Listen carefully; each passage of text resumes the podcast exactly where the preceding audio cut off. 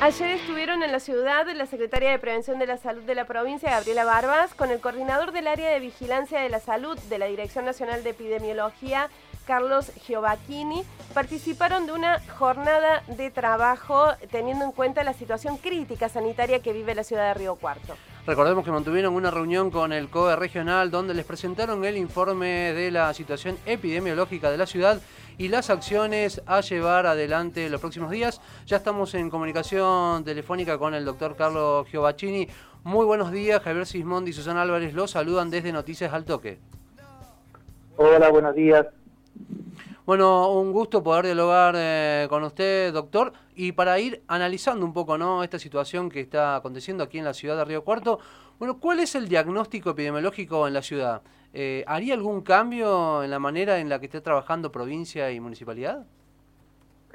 Eh, por un lado, el, diagnóstico lo estamos, nosotros viajamos, estamos viajando a todas las provincias eh, para poder compartir el diagnóstico con la provincia y con las localidades, departamentos, municipios que están con aumento de casos, para colaborar en lo que esté a nuestro alcance para intentar entre todos menguar ese aumento ¿sí? y poder continuar brindando respuestas del sistema de salud, que es uno de los riesgos mayores que el aumento de casos provoque un resentimiento del sistema de salud tal que no se pueda dar la respuesta adecuada y la atención adecuada a todos los casos.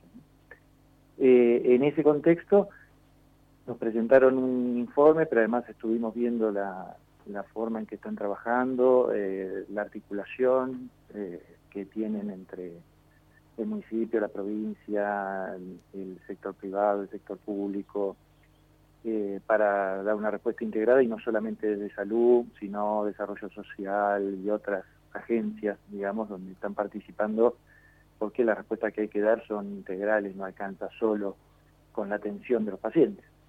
Así que hoy estamos, hoy seguimos trabajando y vamos a, con todo lo que vimos ayer y lo que estuvimos conversando con tanto en Río Cuarto como en Villa Paría, que es donde estuvimos después. Vamos a tener una, reunión con el nivel central de la provincia para terminar de, de conversar y luego les enviaremos un informe con nuestras apreciaciones también. Carlos Giovacchini, eh, de las experiencias que ustedes han recogido en distintas partes del país, ¿qué es lo que sirve para la situación de Río Cuarto, le parece a usted en este primer acercamiento que han tenido en el día de ayer? Eh, nosotros vimos con muy buenos ojos que eh, han decidido por el aumento de casos, por la dispersión, por el resentimiento de, los, de la, forma en que afecta eso a los servicios de salud, etcétera, eh, disminuir la circulación de personas durante unos días. Y eso dio resultado en muchos lugares donde el aumento de casos, el ritmo en el que aumentan los casos, se vuelve peligroso para poder continuar dando respuesta. Así que esa medida eh, nos pareció muy adecuada y oportuna eh, porque sí están pudiendo dar respuesta, no, es una medida tomada tarde. Eh, por otra parte, como les decía, tenemos que seguir en ese proceso de articulación, pero entre instituciones y sectores y sobre todo los ciudadanos.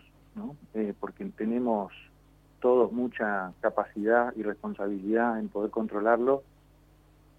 a punto de partida que tenemos documentado que la mayoría de los casos eh, que aumentan de esa forma vertiginosa lo hacen a expensas de reuniones sociales, de, de, juntarnos con nuestros amigos, con nuestra familia, en las casas, los cumpleaños, etcétera, eh, quizás creyendo que a nosotros no nos va a pasar, que ninguno de los que está se siente enfermo. Eh, recordar que las personas eh, contagian desde antes de sentirse enfermos, con lo cual podemos todos los que estamos en una reunión considerar que estamos sanos y hay alguien que está infectado y los demás se van a contagiar si no tomamos las medidas necesarias. Entonces, evitar las reuniones, mantener el distanciamiento, etcétera, son las las cosas que sin las cuales es eh, imposible eh, menguar la situación. La situación no depende solo de las decisiones que se tomen desde cualquiera de los estados, sino sobre todo de la conciencia que podamos tomar como sociedad, como comunidad. Recordamos a la audiencia de Noticias Alto que estamos dialogando con el doctor Carlos Giovacini, coordinador del área de vigilancia de la salud de la Dirección Nacional de Epidemiología. Doctor Giovacini, la respuesta a la pandemia no es solamente lo que puede hacer el servicio de salud, sino lo que podemos hacer también eh, entre todos, ¿no? ¿Cómo logramos que la sociedad entienda que tiene que quedarse en casa después de tantos meses y sobre todo con una economía doméstica devastada? Eh, nosotros, a ver, por una parte así, ¿no? Eh, estamos haciendo también esta nota en función de poder llegar a los ciudadanos, ¿no? Para que las personas puedan conocer qué es lo que sabemos, básicamente. Lo que sabemos es que si nos movemos menos, eh, el virus eh, se transmite menos. Eso, para que no llegue a afectar cuantiosamente, nadie tiene la receta, ¿no? El mundo se vio afectado por esta situación. Eh, y como le decía, quizás el mayor desafío no son siquiera las actividades económicas, sino las actividades sociales. Eh, con lo cual, a veces, si, logramos dominar eso, eh, vamos a tener menos necesidad de disminuir la circulación completa de la gente, que eso es lo que afecta a la economía, ¿no? Cuando hay que cerrar negocios, industrias, etcétera, porque se dan muchos casos entre compañeros de trabajo, en diferentes ámbitos donde la gente se junta. Eso pasa, eso hay que hacerlo cuando los casos aumentan de manera que no podamos dar respuesta. Si nos seguimos cuidando, si evitamos las reuniones sociales, si nos cuidamos cuando vamos eh, a comprar, cuando salimos, pero sobre todo cuando eh, tenemos ganas de juntarnos con nuestros seres queridos y quizá lo podemos hacer por otros medios, por medios electrónicos, de otra manera. Eh, probablemente estemos colaborando con que no haya que tomar medidas que resientan tanto eh, la producción, la economía, etcétera, que efectivamente se ve resentida en todos lados porque estamos atravesando un momento muy difícil para todo el mundo, esto es inédito, eh, pero tenemos herramientas y lo más interesante del caso es que esas herramientas las tenemos todos, ¿no? Están repartidas en cada uno de los ciudadanos que, que vivimos en Argentina y en el mundo también. Más allá de que eh, se ha decidido este regreso a fase 1 y que usted decía hace un ratito que no es una medida que se ha tomado tarde en la ciudad de, Río Cuarto, eh, usted que, insisto con esto, que ha visto otras experiencias en otras partes de la Argentina, ¿cree que será suficiente estos 10 días o necesitaremos más días para controlar el brote? Eh, mire, eso, la, como no depende solo del número de casos, este, ustedes saben, y la audiencia seguramente también, que para enfermarse de esta enfermedad, desde que uno tiene el contacto con el virus, pueden pasar hasta 14 días hasta manifestar los síntomas. Con lo cual, eh, los efectos de las medidas de aislamiento en términos de números no se ven de manera inmediata, ¿sí? porque la gente que se está enfermando o consultando en estos días se enfermó hace una semana, 10 días, ¿sí? Eh, por lo general entre 5 y 6 días, pero puede llegar hasta 14.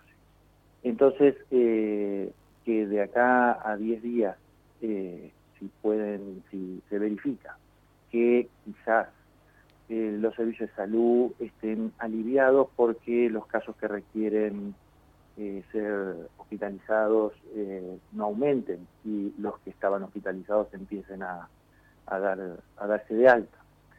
Eh, que el número de casos eh, que están teniendo eh, no aumente de la manera en que venía aumentando. Tampoco es esperable que disminuya, ¿no? Es esperable que en los primeros 10 días se note algo en un estancamiento, digamos, ¿no? No un aumento. Si van viendo indicadores que son diversos, servicios de salud, eh, número de casos, la mm, posibilidad del acatamiento también, ¿no? Eh, si, si, si la medida se puede tomar cabalmente, etcétera, seguramente van a haber un efecto y eso para que no lo tengan que prolongar. Ahora, si los servicios de salud todavía están recibiendo una cantidad de gente que peligrosamente aumenta de forma tal que no ponga en riesgo ¿sí? la atención oportuna de los casos que lo requieran, entonces ahí van a tener que ver si tienen que prolongar o no unos días esa medida. Pero eso es una evaluación que no se puede hacer antes, ¿no? Y Giovacchini, eh, perdón, insisto sobre esto porque em, entonces sería posible, si todos acatamos la medida, que sea estos 10 días y nada más, hay una posibilidad real de esto. Le digo porque circula entre la gente la idea de que eh, lo mínimo que puede ser efectivo un regreso a fase 1 son 14 días o incluso un mes. ¿Hay posibilidad que si acatamos esta, esta indicación que nos impone la municipalidad, eh, se pueda, que baste con estos 10 días?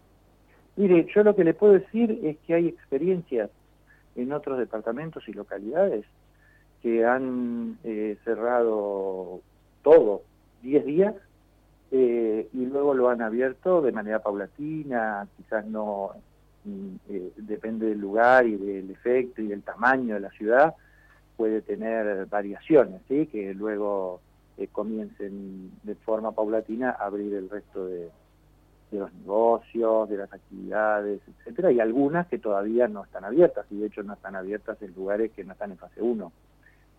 pero la mayoría pueden reabrirse de manera más o menos eh, consecutiva, luego de 10 días, y hay experiencias cercanas en algunas localidades, pasó también en Santa Fe, etcétera, donde eh, luego de 10 días lograron, eh, por un lado, frenar un poco los contagios, que ese es el principal objetivo, pero por otro tuvieron también indicadores de servicios de salud eh, entre otras cosas que les permitieron estar tranquilos de que iban a poder atender a la gente. Que finalmente es eso, lo, eh, digamos, a nadie le gusta tomar medidas de ese tipo, la gente está cansada, pero también eh, los que toman esas medidas ven resentida la economía de las familias, de los mismos estados, etcétera. Entonces, la tendencia es a tratar de cerrar lo menos posible, eh, en función de poder dar, seguir dando respuesta. Con lo cual, si lo logran, van a tener que sostenerlo en el tiempo. Ese es el mayor desafío. Yo estoy casi seguro que dentro de 10 días algún indicador eh, va a empezar a mostrar algún, alguna mejora, pero si lo pueden sostener en el tiempo, no la medida de, de fase 1, sino si pueden sostener no reunirse, eh, mantener la distancia, usar el tapabocas eh, cuando están fuera de su casa, eh, todo eso que sabemos que tenemos que hacer, lavarnos la mano de manera frecuente, eso va a disminuir el número de contagios. Y sobre todo las personas que sientan síntomas, aunque sean pequeños, ¿sí? Le pica la garganta, le duele la cabeza, ¿sí? Uno, dos días y quizás como no es una cosa que, que lo deje postrado, uno considera que no está enfermo eh, esas personas deben permanecer aisladas y avisar que les está pasando eso, ser testeadas y poder aislar a sus contactos. Si logramos eso, o sea, la mejor manera de no tener que cerrar todo es hacer eso, que los casos y los contactos de esos casos estén aislados. También ese cumplimiento va a ser crucial para saber si tienen que seguir con una medida muy restrictiva o puede ser mucho menos restrictiva, que que cada persona eh, que sea un caso o que sea un contacto, a veces los contactos, los que podemos ser contactos de un caso nos cuesta más, ¿sí? porque nos sentimos bien, estamos sanos de hecho, no tenemos nada, y tenemos que estar 14 días aislados, lo cual es todo un desafío, eh, que, que las personas comprendan que eso está cuidando no solo a otros de que se contagien, sino la economía del lugar, la posibilidad de mantener una vida lo más normal posible en esta nueva etapa que nos toca vivir. Sobre todo, doctor, sí, sobre todo, doctor Geoviacchini, eh, comparto esto, ¿no? El tema eh, central que es frenar los contagios es inevitable, digamos, para empezar a, intentar aplanar eh, la curva, pero también esto, ¿no? Apelar a la responsabilidad que tiene cada individuo ante esta situación. Exactamente, porque cuando decimos que no nos gusta, eh, y como ciudadanos, como, como personas que necesitan vivir, que viven de su trabajo, de su salario, de su comercio, etcétera, que haya que tomar medidas tan restrictivas, tenemos que ser solidarios también entre nosotros para cuidarnos de manera tal de que no sea necesario tomar ninguna medida tan restrictiva. Entonces la única manera es que nos cuidemos porque el único secreto no, no se conoce todavía otra cosa. Eh, es cuidarnos. Si los enfermos y los contactos están aislados, eso disminuye la posibilidad de contagio, el aumento vertiginoso de esos contagios y por lo tanto el aumento de las personas que requieren atención médica y atención médica de alta complejidad eh, que puede hacer colapsar el sistema sanitario.